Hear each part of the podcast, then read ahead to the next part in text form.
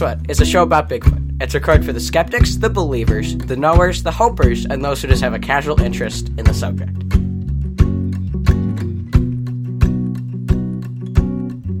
For more information, visit our Facebook page.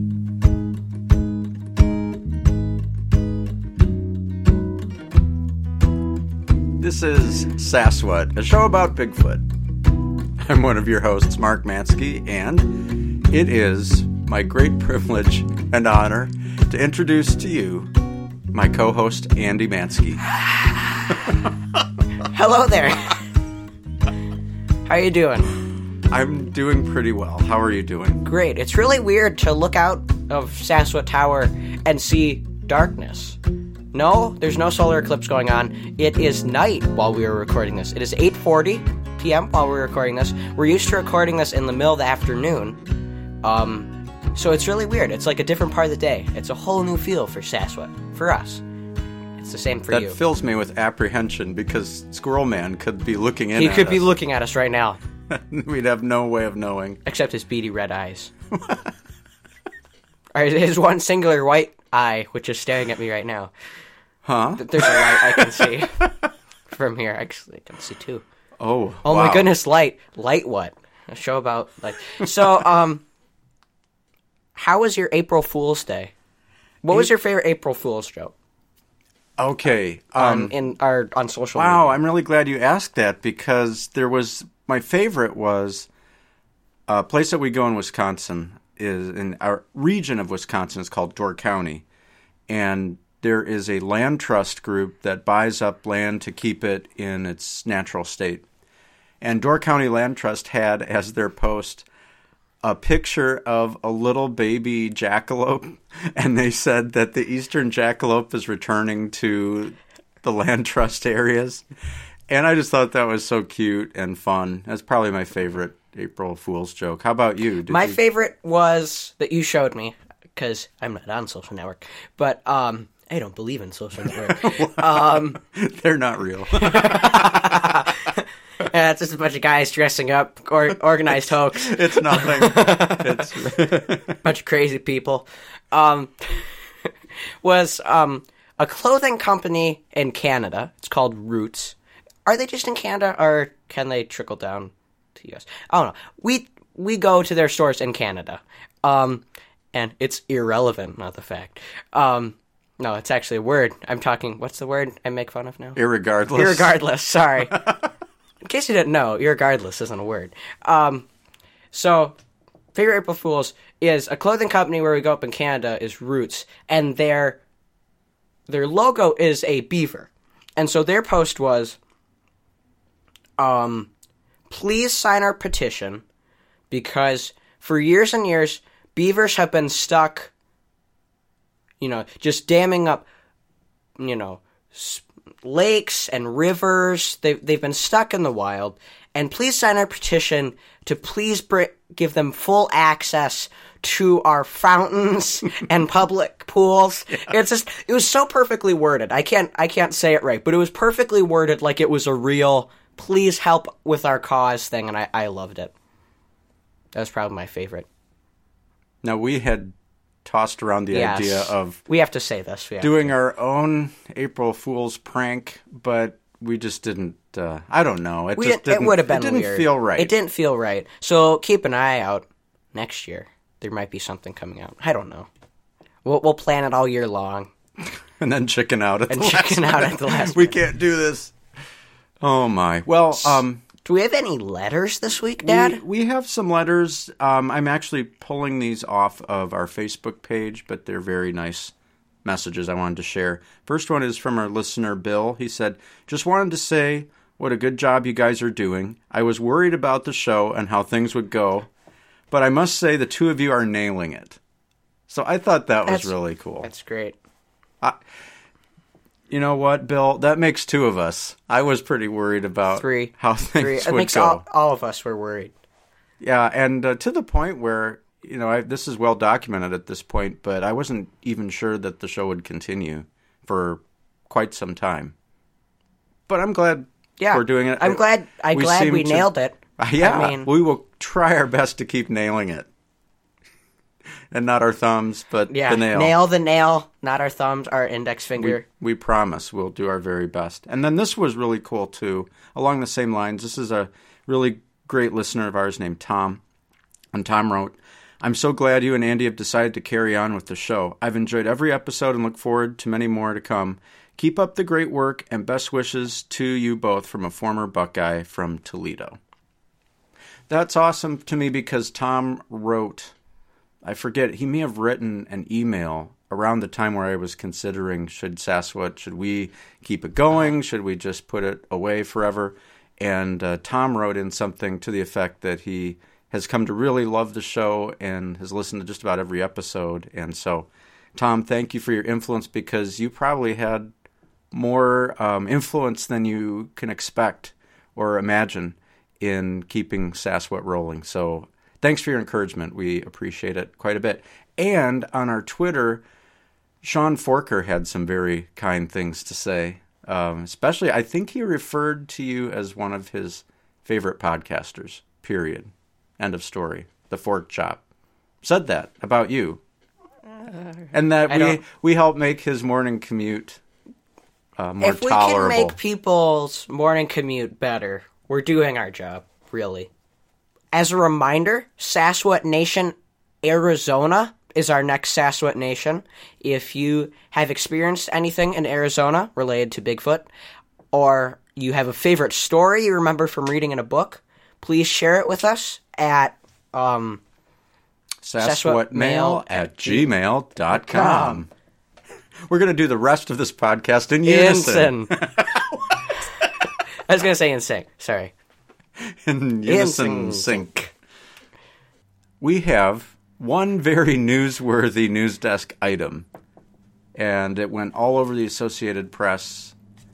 So, Andy, remind us of that, and So this- we'll get into that. Sorry. So this is from Idaho, and the headline reads: "Woman blames Sasquatch for crash." A northern Idaho woman told police she crashed into a deer because she was distracted by a Sasquatch in her rearview mirror. The Moscow Pullman Daily News. see, a little behind the scenes. I messed up saying re. I see. I Review. kept, review. I kept calling it review mirror before we recorded. So now back to our story. The Moscow Pullman Daily News reports that a 50-year-old Tensed woman was driving south on US 95 on Wednesday when she struck a deer near Potlatch. The woman told Benewah County Sheriff's officials that she saw a Sasquatch chasing a deer on the side of the road while she was driving. She says she checked one of her mirrors to get a second look at the beast, and when she looked up, the deer ran in front of her. Sheriff's officials recorded the incident as a vehicle versus deer collision, but did not report any evidence of Bigfoot. Re no re Rear view. rear view. I blame the braces. In your rear view, you review what you just saw. So, reviewing what we just heard briefly, what do you think of this report?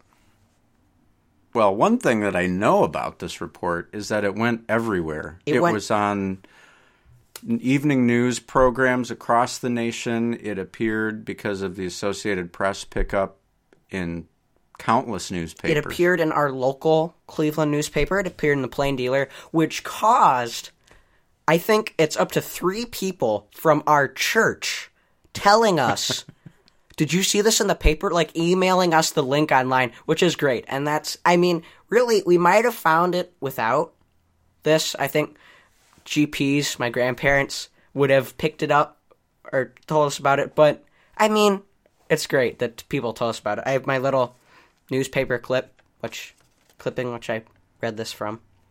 It's great. So you know, on Sasquatch, it's never enough to just give the surface view. So we had to dig a little You have, deeper. you have to dig deep. and what part of Idaho was this from? It's from southern Idaho. I read that. Well, see, it's interesting. Northern, I'm wrong. Yeah, yeah. trust me, it's very southern. The southern part of northern. But I did a little bit of investigation, and an article followed up on this report from the Idaho State Journal. This is idahostatejournal.com. And it brings Dr. Meldrum into the conversation, which makes a lot of sense. And so This article says a northern Idaho woman recently made national news after she blamed a car crash on a Sasquatch. Now, a noted local Bigfoot researcher is saying that her story seems credible on the surface. Dr. Jeff Meldrum, professor of anatomy and anthropology at Idaho State University, has been researching Bigfoot sightings for years, and he said the woman's claim is not out of the realm of possibility. According to an article in the Moscow Pullman Daily News, the woman, 50 year old resident of the town of Tensed, told police she saw a Sasquatch chasing a deer on the side of the road last Wednesday night while driving on U.S. Highway 95 near the Idaho Washington border. Then she checked her rearview mirror to get a second look at what she described as a seven to eight foot tall, quote, shaggy, unquote, creature. But when she looked up, the deer ran in front of her and she struck the animal with her Subaru Forester. That's detail for you. Yes. Even though Meldrum has not interviewed the woman making the claims, he said the story does seem credible due to how she handled the sighting in the aftermath of the crash. It's intriguing because she sounds like a very credible witness, he said, noting there is no suggestion that she was inebriated or delusional. Her first response was to report it to the sheriff and not post it on Facebook. Meldrum also said that the whole scenario seems plausible, especially considering the time of year and the location of the crash, which occurred near a heavily wooded national forest. The most common places to see a Bigfoot is on a highway at night or adjacent to a body of water, he said. The whole northern panhandle is prime habitat for a Sasquatch. This is also the time of year you would expect a Bigfoot to be chasing deer when it's malnourished at the end of winter. Though Meldrum said this is all speculation at this point, he does say there are some other possibilities to explain the sighting. The woman could have merely misinterpreted what she saw chasing the deer. While it could have been a bear emerging from its winter den and looking for a meal, Meldrum said that explanation seems unlikely. A bear isn't going to be chasing deer on its hind legs, Meldrum said. The bear would have taken one or two steps before going back on four legs. Instead, there's a possibility that the woman was being pranked. In 2012, a man dressed in a Bigfoot costume was trying to drum up sightings of the creature along a Montana highway. Instead, he ended up getting struck by two cars and killed. But what fascinates Meldrum most about the case in northern Idaho is how much interest the story had generated. It is already picked up by multiple national news organizations such as Fox News and was one of the top trending stories on Facebook this weekend. What's interesting is the attention it has gotten, he said. It isn't obviously involving a crazy person, and it doesn't seem like a prank. I think it struck a chord because it was just so mundane, but it smacks of a credible encounter. In the end, the Associated Press reported that police marked the incident allegedly involving Bigfoot as a vehicle versus deer collision. On the evenings of April 14th and 15th, Meldrum will make two presentations at the National Oregon California Trail Center in Montpelier regarding the subject of Bigfoot. Well, I think it's a very unique sighting. I mean, yeah, you all I mean, like you said, the highest the highest possibility of seeing Bigfoots in a car near forest or woods, which is a very it's, it's something we've talked about. It is. It seems to be like it's a recurring theme of just the episodes that we've done so far. Is like if you want to see Bigfoot, go to a place where there's a concentration of sightings and just drive around. That seems to me Yeah. to be your best bet. And then the idea of like seeing it and then getting another look and then the deer hitting seems logical. I mean, if you saw something that was big and hairy, would you want to get a second look at it? Yeah, you would. If not, huh? Why?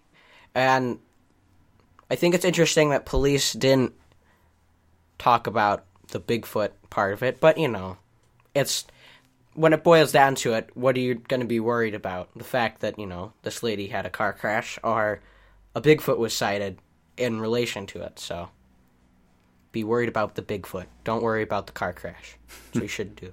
Yeah. Yeah, I thought Meldrum's point was well taken that it's not a sensational story in any respect. It's not like I was I was It probably Yeah. it probably made news because it's um, like you said, it's a mundane thing, but it caused a, an actual result. Not not that you know the it's the sighting that caused the result, and it's just it's fascinating, and it's also strange. This is a whole other subject, but to see what Associated Press picks up and deems like it's worthy of of comment and sharing across all these platforms, but uh, just I felt we had to comment on it a little Yep. bit, and it's the really the car connection for me that caught my attention. Our guest tonight is Darren Richardson, And Darren reached out to me through the uh, the Sasquatch mail at gmail.com address with a really, really interesting story. And so I'm not going to spoil that too much. I'll just say, uh, welcome, Darren, to the show. Hello. How's it going? Oh, I'm I'm fine. Good. Um, now you told me in the in the message that you used to host a podcast on Blog Talk Radio called The Bigfoot Mystery. Tell us a little bit about that. Well, not much to tell really. Um, I just it is a very big interest of mine, and I actually found out uh, about these Blog Talk Radio podcasts by accident one day. Okay. And, uh, and I've listened listened to a few, and then I found out, wait, I can do one too. And yeah. so I did. cool. I did it for uh, two years, three years. Mm-hmm. I stopped doing it in 2009 I, or 10. I don't really remember the exact date I stopped doing it, but I guess I got bored with it. Why I stopped doing it. Okay. Now with I had some interesting guests on there. Like uh, I know my biggest guest I had on there was Robert W. Morgan, oh really? Wow. and I did have Igor Burtsev call into the show one time. That was arranged by a friend of the show No kidding. Wow, that's Yeah. cool. That's really cool. from Russia. Uh huh. So that's awesome. I know it's it's sometimes um, you sort of run out of the drive to do it. You know what I mean? well, at the time, all the shows were. Um, I think they. I felt they were copying each other, okay. uh, the same stuff. So I said, ah, "I'm done." Yeah. Yeah. Understandable. But then you uh, went on to write a book about your experiences. Um, that's called Bigfoot and I: Personal Journey into the World of Sasquatch, and yes. I think that uh, what we'll just get into right away is your initial sighting that took place in June of 91. Uh, just kind of walk us through that, and if I have any questions, I'll just jump in, but Okay. uh, you just take the reins. Well, um, before uh, I had my sighting, my first exposure to, to Bigfoot was actually I thought he was a media-generated character.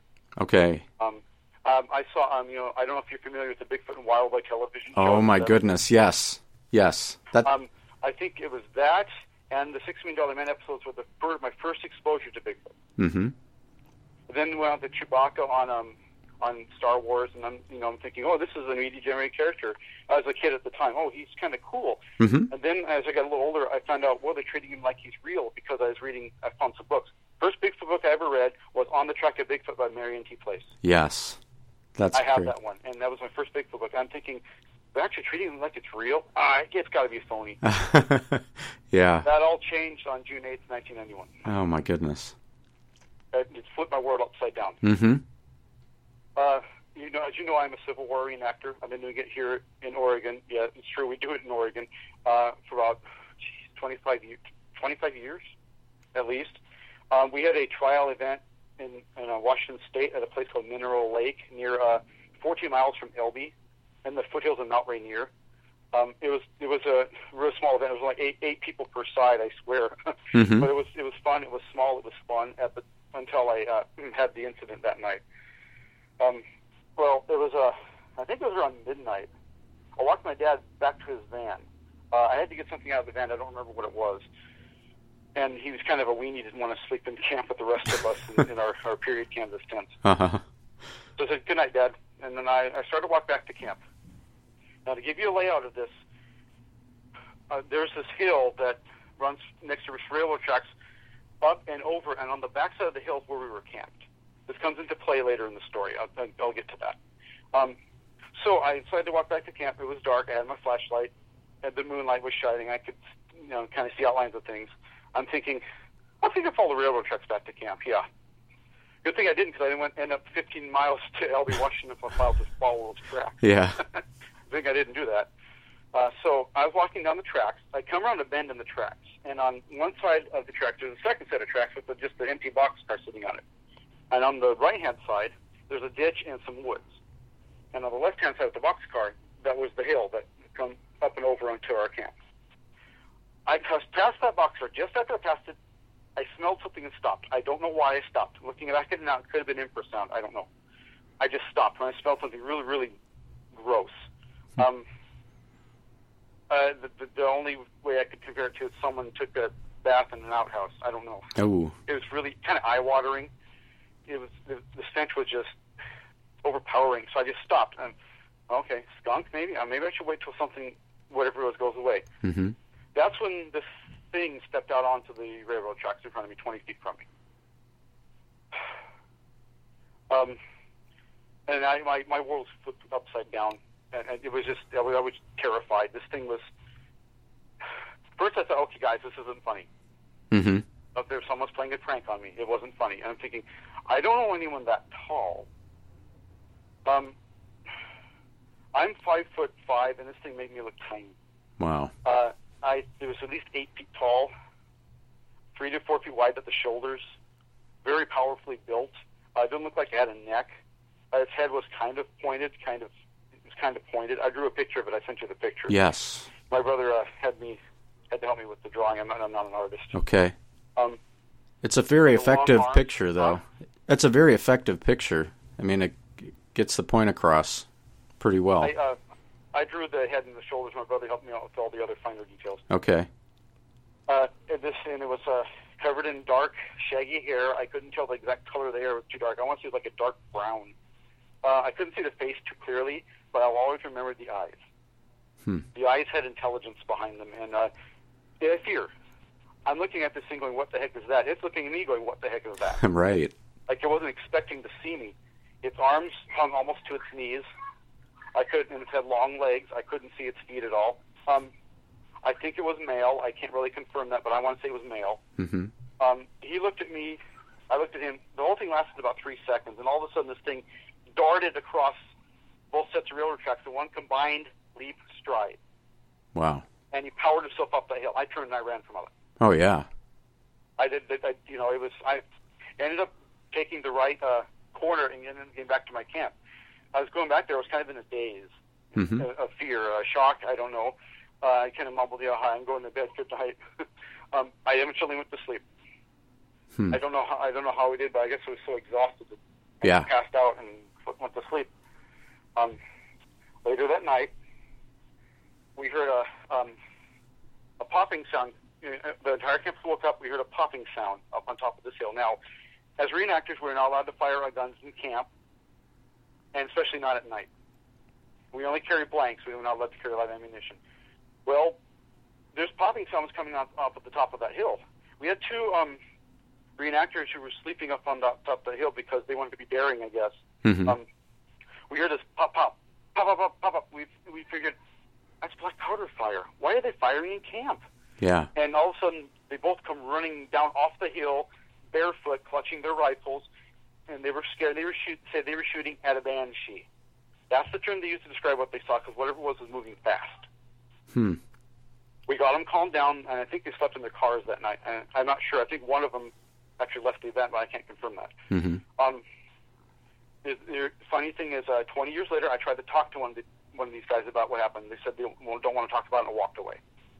Wow. They, they still don't want to talk about it. Okay. So um, that that that happened. We- The camp got settled down. Everyone went back to bed. Next morning, we woke up and our camp looked like a tornado had hit it. Oh wow. Um, uh, fire irons were knocked over, flagpoles uprooted. Now, um, there was this log that we had rolled up to the fire pit be- so we could use it as a chair. The log was, I don't know how long, it was four feet long and maybe three feet wide. I don't really know, but it took three of us to roll it up next to the, the fire so we could use it as a chair. We found it had been thrown, tossed, moved five feet, five or ten feet from the campfire like it was a toy. What and um, one of the guys did admit that um, his tent was knocked over, and he went, "Hey, what's going on out there?" And whatever was doing it, whoever was doing it, ran away. Oh wow. We we kind of think, what happened? We, there was almost when a freak windstorm because next to the lake. hmm I'm thinking, okay, fine, because I wasn't thinking. I was trying to get my mind in the frame of being a reenactor, trying to block out what happened to me the previous night. I didn't think to look for tracks or anything. hmm So um, I tried to make the day go on as, as best as I could. And then, uh, as we were going home from the reenactment, I said, "Dad," he said, "What?" I said, "Never mind." Hmm. I kept this to myself for three or four years because there's back. This was in the, ni- the early '90s. There was no internet. There's no way for me to be contact with other witnesses. So I, I was in counseling for three years, uh, a couple of suicide attempts because I couldn't come to grips with what I was, I, what had happened to me. Oh no. Um, Then there was an Ancient Mysteries uh, show. You know what I'm talking about, right? The 19, the one that came out in '93. Yes. With uh, they had a number on there, one eight hundred Bigfoot. I'm thinking, is that a real number? Can I call that? yeah. And I did. I talked to Peter Byrne briefly, um, and then uh, he said his assistant would call me the next day and talk about my sighting. We did, and they sent me the written questionnaire. I filled it out and sent it to them. And after, since after I did that, I became more and more comfortable talking about it. Mm-hmm. In 1996, um, his assistant Todd Deary actually came out to my parents' house where I was living at the time. Actually interviewed me, and, and they said they believed my story. Um, so since then, um, and I had to figure out some way to um, deal with what I saw. So I became obsessed with it. Started reading everything, collecting everything, newspaper articles, recording the show, the TV, you name it. What else was I supposed to do? Who was I supposed to talk to? Mm-hmm. I was young at the time. No one's going to believe me until they I saw a, a Bigfoot. I mean, no, he's a kid. Must have been smoking something. Or I've never done drugs. and never drinking alcohol. Um, when I was younger, Mm-hmm. I was completely sober when I and uh, had all my faculties with me when I saw what I saw that night. I've had people to even to this day tell me you didn't see that. You imagined. And I don't talk to those people anymore. Wow. They weren't there. Right. I was there. They weren't. Right. Exactly. Yeah. That's what happened to um, me uh, to get me all involved in the subject, and uh, you know, it just flipped more upside down. I know they're real; they're out there. This this thing, I didn't find it; it found me Hmm. by accident. Yeah. I, I wonder if uh, the the noise we had made previous day with our mock battle must have scared it, and it was in the neighborhood looking. It was looking for a place to hide. That's the only thing I could come up with why it was there. Yeah. Because we're in the foothill of Mount Rainier, and that's uh, you know heavy Bigfoot territory too. Right.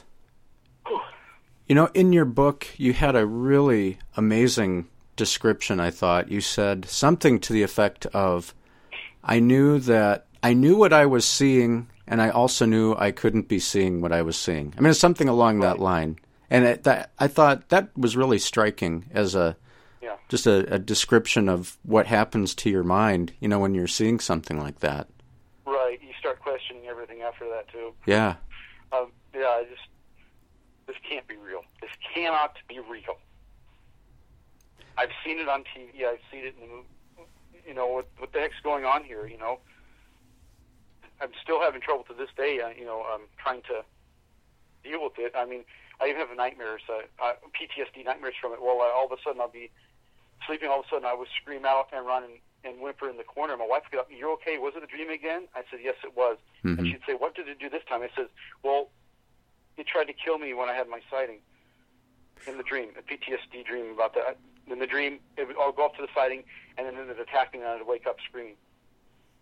It it, um, it affects me that much to this day. Still, uh, what twenty some years later. Mm-hmm. So did it when you started to uh, like when you called the hotline number and somebody called you back and took it seriously? Uh, I imagine that was somewhat helpful at the time, wasn't it? Um, it was a great weight off my shoulders at the time. Mm-hmm. Now you also sent a picture of the tracks where the sighting took place. Am I right on that? And it, you're like Um, you're striding, like you have your legs spread way apart, I, Yeah, to yeah, approximate the. I Um, went back. To, I wanted a proper ending for the book, um, so I went back with a couple friends to the sighting 17 years later, and everything almost was the same, except the boxcar wasn't there. But I found the approximate spot where I had the sighting. So I had my friend. She stood um, where I stood. I walked 20 feet and tried to play the part of the Bigfoot to see. How, um, 20 feet's a lot closer than I thought it was. hmm Um, I tried to do this. I can't do this stride. My legs are too short. I just I can't do it. Yeah, I tried to, and it really hurt after I got done. But sure. I wasn't for the approximate spot. Well, it just gives you a sense of the size of the creature too, to just Right. and and the speed that it moved with. I mean, that's uh, know, that that occurred to me as you were talking about that. You know, I was thinking. Um, I was just talking with my wife today about a time that we were in Canada and we saw an eagle circling an island. It went around a bend, and I turned my head and I had about two, maybe three seconds to see it, and it was gone. And that that's what's occurring to me now as I'm talking to you is that you know you didn't your sighting was extremely quick, but you knew what you saw, enough so to to get a lot of detail, but just the the speed with what would you know with which that happens can just be startling all by itself too. I, like I said, I had been familiar with it on exposed on TV, and then it all of a sudden there it is in real life in front of me. I'm thinking, what else could it be? It had is a Bigfoot or a Sasquatch. There's nothing else it could be. Mm-hmm. It was it was too big to be anything else. Yeah. And bears don't walk on hind legs. Sorry. right. Especially not to move like that. So. No. So you were uh, extremely affected by this and uh, started to to reach out to some of these researchers. Um, what happened in the wake of that? You know, once you started to talk to Peter Byrne and some of these other researchers. Um, the first researchers I ever contacted was um, uh, Peter Byrne's um, hotline number. Then in 1990, okay, when was that? 97. I got involved with the Ray Crowe's Western Bigfoot Society, and I and I got to talk about it more to other people who would understand what I went through.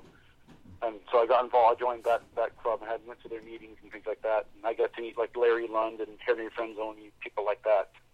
And it just made me feel a whole lot whole lot better. And yeah, to, to be able to talk about this to people who wouldn't look at me with a slack jawed gape and like, oh yeah, I understand what you went through. Mm-hmm. That, that's just the greatest feeling you can get when you tell the story like this. Yeah. Other people who've experienced it. Yeah, I, I see that. I you know even to this day, I see that happening a lot. Just just at the events that we've been a part of, I think uh, there's a you know people come to a, a Bigfoot conference for a variety of reasons, but one one reason definitely is that people who have had sightings and experiences can finally talk about it um, without fear of ridicule, and Right. much more so today than probably in '91. Oh yeah. yeah.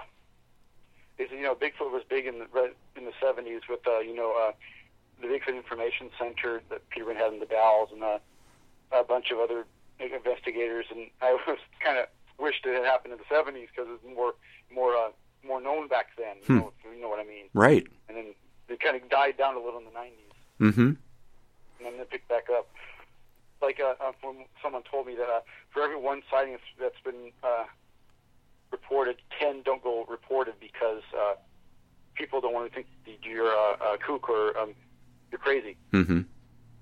I think the number is much higher than that. I think it's like every for every one sighting, there's 100 that aren't reported because um, people just don't know where to go. They don't want to talk about it. Like I said, the, to the, one of the guys who actually experienced what I experienced that night, 91, still won't talk about it to this day. That was 20 some years ago. So, how long did it take before you went back to the site, to to the campsite? I went back in 2000, 2007, 2000. In 2007, I think I went back to the site. Like it was 17 years later. I Mhm. wanted to. I wanted to get an appropriate any form of look. I actually, it was my friend Lou. She actually um, suggested I go back with her, Hmm. and so we did. And we we went back there. We found circumstantial evidence that something was still there. Oh wow. Yeah. It was, uh, um, you know, I, I was um, shaking. I, I sent you the link for the, the YouTube videos too, where we went back and um, we recorded. We, we recorded everything we could, and I just it was Uh, I didn't sleep for three days after that. Wow. Wow. because it was just going going back to it is. It was um, everything looked almost the same. I mean, Mm-hmm. I could have time traveled for all I know and went back. I mean, Wow. it was uh, um, it was just I was speechless. So, did you? I mean, did you feel a certain way when you were there that caused you sus- to suspect that you know uh, some type of creature was still around? Um, not really, not not that aspect. I just was really, really nervous and paranoid. Yeah. I didn't think there's anything there until we looked around for certain things, and certain things seemed out of place, like uh, the tree bark being pulled from the tree with no claw marks or lightning bolts on it. Um, the the rock formation next to the trail that's going up into the hill, which was done like uh, by something on looked like uh, something by Peter had done it. I don't really know. Um, Mhm. This is all in the videos on YouTube. Um, things like that. Things that look out of place that you know humans probably wouldn't have been doing. So after you had your sighting, I imagine that you started to explore sighting reports from that general area. Uh, if, if you hadn't uh, done so already, were there did that give you a new perspective, or did it it make you just question even more? Because as you said before, I mean Mount Rainier, for example, is Uh-huh. Is the site of a lot of different activity. Um, what were some of the things you discovered in the wake of that your sighting? Yeah, it was um, it was uh, it was it affected me a lot. I mean, sorry. Uh, No, no, it's it's okay. yeah. Um. Yeah. Uh, it's it's still tough to talk about today. Mm-hmm. It's just really tough for me to talk about, even to my wife. I mean, what I went through. Um. I wouldn't wish it on anyone, even if the, I wanted to have a sighting, and no, you don't. Mm-hmm. Right. You don't really want to have one because it'll affect you in ways you can't possibly think of. PTSD, anyone? You know, Yeah. No, I thanks. still, Right. I still, I still, I still have PTSD to this day because of it. Yeah, that's a, that's very interesting. You said that. Um, we heard Sybilla Irwin at the Ohio Bigfoot Conference last year. You know, and she will try to draw sketches for people who've had sightings and up close. Mhm. And that's that's what I walked away with from her presentation is that she said a couple times, you know, a lot of people who are here who haven't had a sighting generally say, "Oh, I would, all I want to do is to just see one," and she said, Yeah. "No, you really don't." No, Um, you don't. For the reasons that you're describing, I mean, it, you're not alone at all. Uh, that and that seems to be kind of her mission, not only just to get these things down on paper, so there's some sort of physical description, but just to almost be a therapist to the people who are describing their sighting to her. So it, you know, there is that therapeutic quality to having, you know, being able to share your story with somebody who is um, open-minded enough to accept your story as what actually happened. Right. Um, I, yeah, you talk about therapy. I, I did go to a couple of therapists um, shortly after I had my sighting, in a couple months or so, and um, one told me you didn't see Bigfoot. I says I didn't. He says no, you saw a physical manifestation of your inner childhood demons or something like that. I got up. I said screw you. I walked out of the room and didn't go back. Mm-hmm. Wow. That's the kind of thing I, I, I, I, I had encountered with uh, trying to tell a quote unquote professional about it. Mm-hmm. So I went to several counselors, and you know, uh, it didn't work out. So I, I had to do my own self help. There's, there's nothing else I could have done Mm-hmm. at the time. If I had known people as the networking now that I had back then, I think I would have dealt with it a little better. But that network didn't exist. It exists now. Mm-hmm. So I'm, I'm very thankful that whoever has these sightings that affected them the way that it affected me, that they have an outlet almost immediately where they can get some help for these for um, what they went through Yeah. with other with other Bigfooters. If that makes sense. Sure, it absolutely does. Um, after you had your sighting, was did you get right back into the reenactments and so forth? Uh, Oh, abs- absolutely. okay. So, so that's I mean that's that's a good healthy step, you know, because that Right. um, you kind of feel like you had to go out there, or else you would never go out there again? I mean, you know what I mean? Right. Um, a lot of the other places that we did a reenactments were, were like state parks, and it was all. Um, there was no unknown factors there, like it was at Mineral Lake. Mm-hmm. So I, I felt comfortable. Did you ever find out if Mineral Lake has a history of sightings?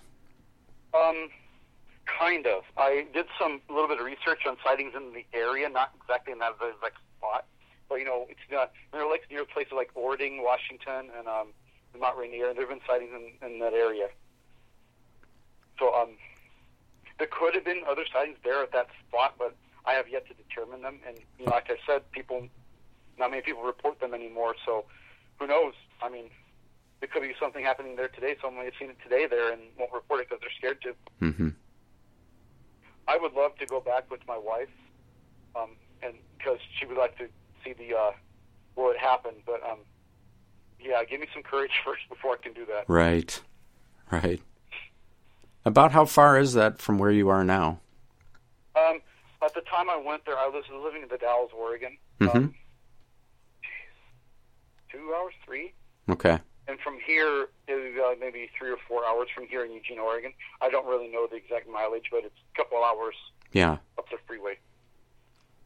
And uh, if you get it, we actually when we went to Mineral Lake, we um with my friend, my two friends back in 2007, we actually got lost twice and missed the turnoff twice. Oh, really? There. We eventually we eventually found it. Okay. So it's somewhat remote, right? I mean, it's Yeah. okay. So at time, the time we went back there in 2007, uh, I, there had some sort of event going on, and um, there was a bunch of a bunch of people camping there. It looked like a uh, bunch of gypsies were camping, there because of the brightly colored tents. oh wow, okay, Yeah, it was, it was pretty, pretty, pretty impressive, but weird, you know. yeah, right, huh? No offense to the gypsies out there. Yeah, right. we love you, love you, gypsies. Yes, we love you, gypsies. oh man, Yeah, I did talk to a guy there. He actually remembered the reenactment in 1991. Ah! no kidding. done. Wow. So as you kind of got into the Bigfoot world, so to speak, um, who are some of the you know, you, you've you've named a couple so far that I think many listeners to this show would be very familiar with. Were there any others who kind of um, you know that you found to be uh, listening, you know, had a listening spirit, or you know, were open to your reports? Um, who else did you meet? Uh, let's see. I don't know if I, I don't know if I can give them in, in the, direct order, but uh, let's see. Um, uh, Autumn Williams was very, very, very kind to me. She, uh, I hooked up with her for a while, Mm-hmm. and um, she, she listened to me and, and gave me some advice. I almost called her my mentor in the investigation field because she told me what to look for, what to do, what not to do. Mm-hmm. So, and I'm very thankful that I got hooked up with her. Um, Ray Crowe, I told you. Uh, Yes. Who else? I have met Jeff Meldrum, um, John Bindernagel, Mm-hmm. Bob Gimlin. Yeah. Now, I'm going to tell you something about Bob Gimlin. Okay. Anyone who says that film is um, fake doesn't know what they're talking about. I looked in Bob Gimlin's eyes. I asked him what happened that day at the Yakima Roundup.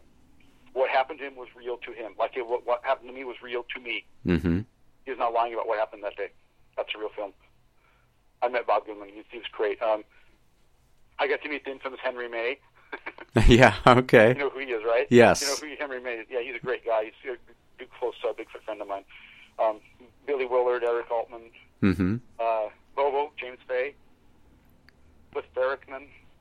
Well, I met a lot of them. Right. But the one that um, I talked to the most uh, back in uh, the 2007 8 was Autumn Williams, and she was very, very kind and shared a lot of things with me. I shared a lot of things with her. Now, I I honestly don't know the answer to this question. Is she still doing active investigations? No, Has she? She's just stopped. yeah, she's she, yeah, she's as far as I know, she stopped. Okay. Do you have any insight as to why that is, or is that a personal No, deal? no, I don't. It- Uh, no, I okay. don't. Okay. No, it's cool. I just didn't. I had no clue. And No, um, I don't know. Okay. So that it's it you know I have to say I've I've heard Bob Gimlin speak twice Mhm. and uh, shook his hand and, and uh, you know just had a I don't know probably a total grand total of four days of just being sort of in his orbit you know because he's Right. super busy whenever you get a bunch of people together Right. but but I had exactly the same impression that you did that this is you know say what you want and you know people have said all manner of things but he's not lying about what happened to him there's no way that you could walk away from an, a, a conversation with him thinking anything other than the story that he tells is the truth to him. You know that is there's nothing about it that rings false and uh, you know he has nothing he has nothing to gain really. Uh, it- you know no, the long and convoluted story of that film he has nothing to gain by saying that it was real but he's just a man of his word and uh, that Like that I, I tell people, they, they ask me what the what it looked like when I saw it. I said, uh, "You seen the Patterson Gimlin film?" And they'd say, "Yeah." It's a lot like that, except more, taller and, and uh, more shaggy hair. hmm. You know, I right. You know, I, I'm I'm pretty I'm sensitive to asking you details about the actual sighting because I know it's not the most pleasant thing in the world. But the one detail that keeps coming back to my mind is when you said that it looked as surprised to see you as you must have looked to see it, and that just fascinates me. Just that idea is fascinating to me. That um, Yeah, I, I saw uh, there's intelligence in, behind the thing's eyes. It was just fear. The look in its eyes. I mean, like a, oh God, where am I? You know that type of look. It was just, it was just fear. hmm I don't know. I don't. know- I don't want to call it abject terror, but it was just fear. I think it might have been lost too. I don't know. right, right. There's no way I can go ask it today. You know. Exactly. Well, sure. um, but that really, like you said, I mean, that implies intelligence, emotion. Uh, it's not something that people generally associate with these creatures. I don't think is a sense of vulnerability, really. And you, right. They're they're flesh and blood creatures. I mean, they probably have the same uh, vulnerabilities that we do. Mhm. I'd like to think. Yeah. So, um, when you started doing the podcast, I mean, did people start giving you reports and you know, sort of asking you or hoping that you'd follow up on them, or did they just call in and share stories? How did that How did that go? Did you be it was mainly calling in and sharing stories. Um, Okay. I wasn't really in a position to follow up on anything really. Yeah. Um, although I was living in a, you know, there have been some sightings in the Dalles in the 70s and things like that. I was living up there where I could have if someone from the area had called in, but it made, my, most of them were the out of area people that called into the show. Okay, so you're not you haven't really gone out at like as an active researcher on behalf of other people call, giving you their reports, but No, no, Yeah. I, I would have liked to have done that. Sure. Yeah. Yeah. Um I think, you know, one thing that I'm really interested in is um, kind of your insights having gone through this experience yourself. You know, if someone were to come to you and say, uh, hey, Darren, you know what? I haven't told anybody this, but um, I had a sighting. What what would you sort of um, what would you recommend to them? Like, how would you walk them through that? That actually happened when I was living in the Dalles. Okay. Um, I was uh, I was in a, a grocery store that had a, a deli in there. I was sitting there eating lunch, waiting for the girl I was dating to get off. We were living together at the time, and uh, a guy walks up to me and he's like dressed real nice, had a cell phone. He says, "Excuse me, are you the guy who said he saw Bigfoot?" I'm going, "Oh God, not again." And I, I kind of looked at him. I says, "Yes, yes, I am." And he started crying. oh wow. He says, "I don't know who, who to talk to. I just saw one of these things on I-84 last week." And it says, "You know, look, it's it's not uncommon to see them." And I gave him my contact information for him to call me when he was ready to talk about it. hmm I had never got a call. Oh wow. Again, someone who's, who's still deeply affected by it. They still haven't. I don't know if maybe he contacted someone else. I don't know, but Right. this this guy didn't. He was yeah, he was really emotional about it. You know, you're living in a town of um, thirteen thousand people. The Dalles was, and word gets around to who I am. Right. so he, found me. I don't know how he knew what I looked like, but he found me. Yeah. Yeah, that whole thing that's that's unusual to um, say the least, you know. Now, because of everything I've been through, mm-hmm. if someone tells me I saw Bigfoot, I go, yes. So what? So have I. I'm, I'm so nonchalant about it now. It's, yeah. you know, finding Bigfoots on TV and all these other shows. It's it's become um, I almost call it mainstream. Right. That people aren't going to laugh as much anymore. That's why I say, so what? So have I. It's when I say it. Mm-hmm. yeah. It's the way it is. Now, I mean that that brings up kind of an interesting question. I think. Um, Do you? And I, I have a sense of how I think you'll answer, but but you answer it your way. Do you think shows like Finding Bigfoot have helped or hurt the the overall perception of Bigfoot and people who see Bigfoot? Uh, I want to say both. Okay. Uh, I watch it for the sighting report, the experiences. That's why I watch it. Mm-hmm. That's the only reason I watch it. Yeah. So like the town hall meeting segments. Yeah, right, right. Yeah, we had. find Bigfoot. Bigfoot finds you. You yes. You know, I I've heard that very phrase uh, being used. You know, more so like within the last two or three years, but I, I it just has the ring of truth. I think. And you know what? I actually it occurred to uh, Andy and me when we were kind of compiling reports for a past episode and we reached this point where we kind of looked at each other and said, you know, it almost seems as if the you have a better percentage of seeing Bigfoot from a car right. than any other way, and especially going out into the woods with the express purpose of trying to see one of these creatures. Um, seems like it doesn't work very well, if at all. It, but it's it's got to be sort of a, like a random chance, or like like you said, it has to appear to you. Um, you know, and that im- at the very least that implies some sort of intentionality. Uh, but or Right. Um, it's like I, I have. I think I. I don't know if I said it in the book or not, but um, that's why the Bigfoot expeditions don't work. hmm People go out there, a bunch of people with the express, the express uh, goal of trying to film, photograph, capture, whatever these things, and these things can see them coming, and they'll leave. hmm And when the people, the expedition people are gone, then they'll come back. Yeah. That's that. That's what they. I, I think that's what they do. That's why the expeditions just don't work. Mm-hmm. Yeah, because all these You know, Roger Patterson and Bob Gimlin got lucky.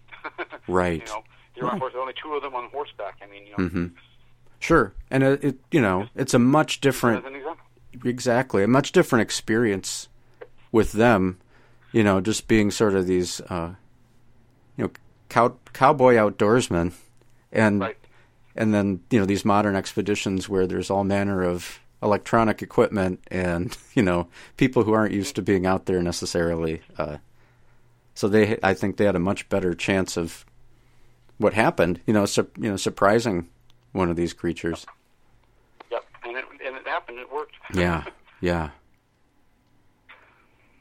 All right. So, anything else, Darren, that you wanted to say about your initial report, your initial experience in June of '91? Well,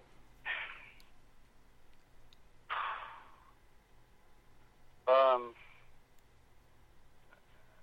just to the people who, who yeah, he's full of baloney. Uh, I was there. You weren't. hmm I know what I saw that night, and and no one's going to get her to convince me otherwise. Um, I don't need to prove prove Bigfoot to anyone. I I've seen it. It's real to me. That, pretty much says it all, I think. And um, that's where we're going to leave it tonight. Uh, I am going to have Darren on uh, the next episode, and he's going to talk about uh, further experiences that he had while uh, living in Oregon.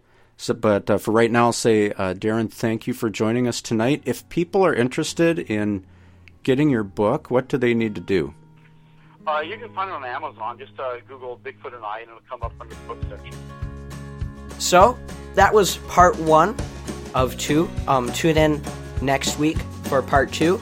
Um, if you want to get in contact with us, like I said at the beginning of the episode, you can reach us on Facebook. We're also at, on Twitter at Saswat Show.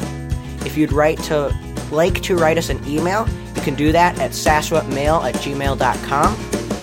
And for Seth Breedlove, Small Town Monsters, Darren Richardson, and all those on the track of Bigfoot. This is Andy and Mark Matsky saying goodbye.